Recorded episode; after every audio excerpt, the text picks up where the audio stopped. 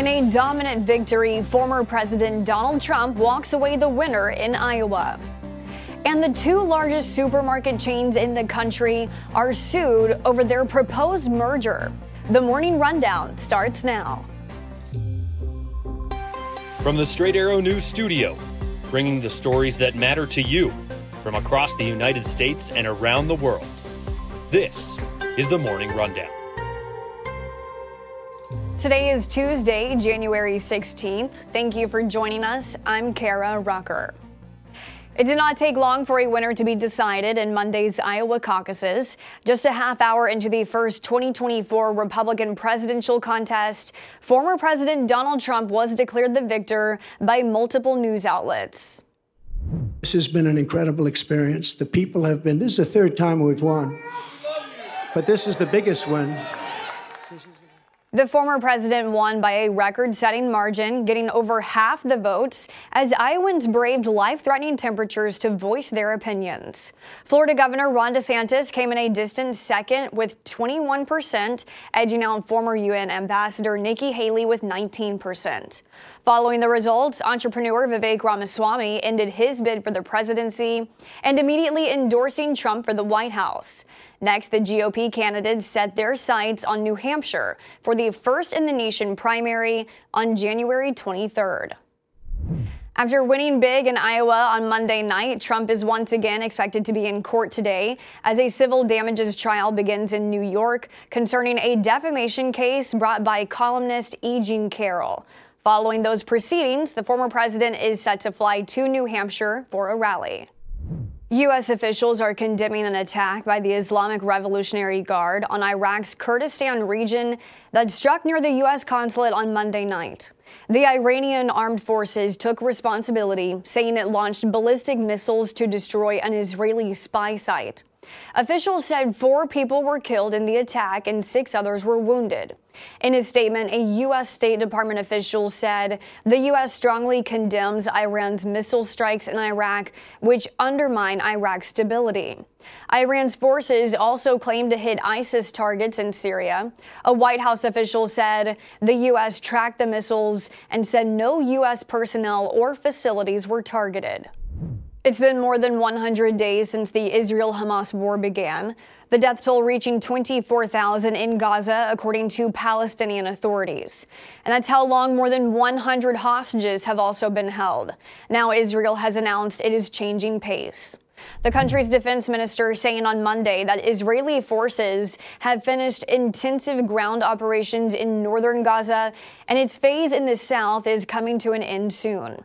The shift comes as world pressure to limit mass casualty events continues to mount. The United Nations Secretary General saying the humanitarian situation is beyond words.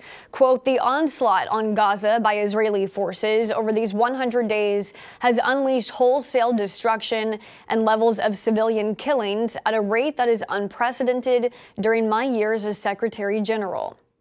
Israeli officials have warned of Gaza civilians being embedded with the terrorist organization and say keeping the pressure on Hamas is the only way to free the more than 130 hostages.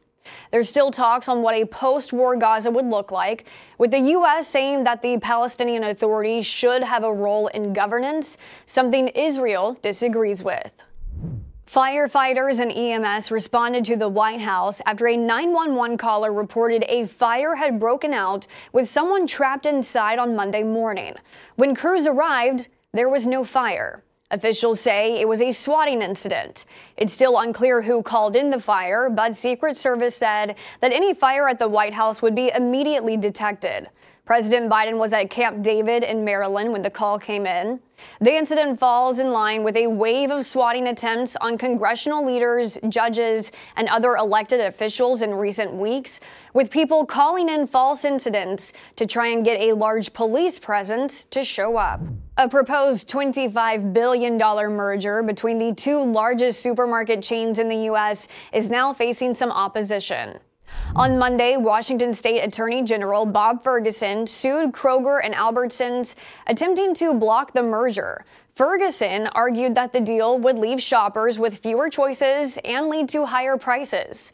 The two supermarket chains issued a joint statement calling Ferguson's decision to file a lawsuit premature, since the merger is still under review by the Federal Trade Commission.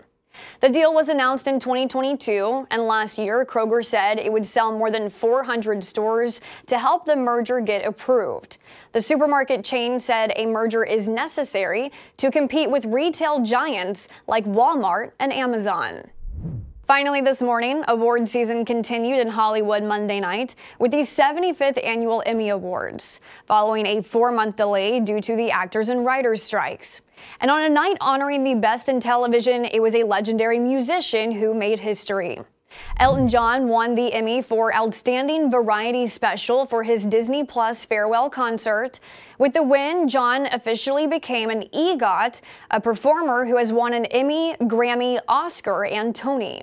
It was another big night for Succession as the HBO show won Outstanding Drama Series for its final season and Outstanding Comedy Series went to the FX series The Bear, both shows topping all others, taking home six awards apiece. These are your top stories for this Tuesday. You can now connect with the morning rundown in a variety of ways, including subscribing to our podcast or signing up for our newsletter. Just go to san.com slash rundown for more details. Unbiased, straight facts, that's Straight Arrow News. We'll see you back here tomorrow. Until then, I'm Karah Rucker. Have a great day.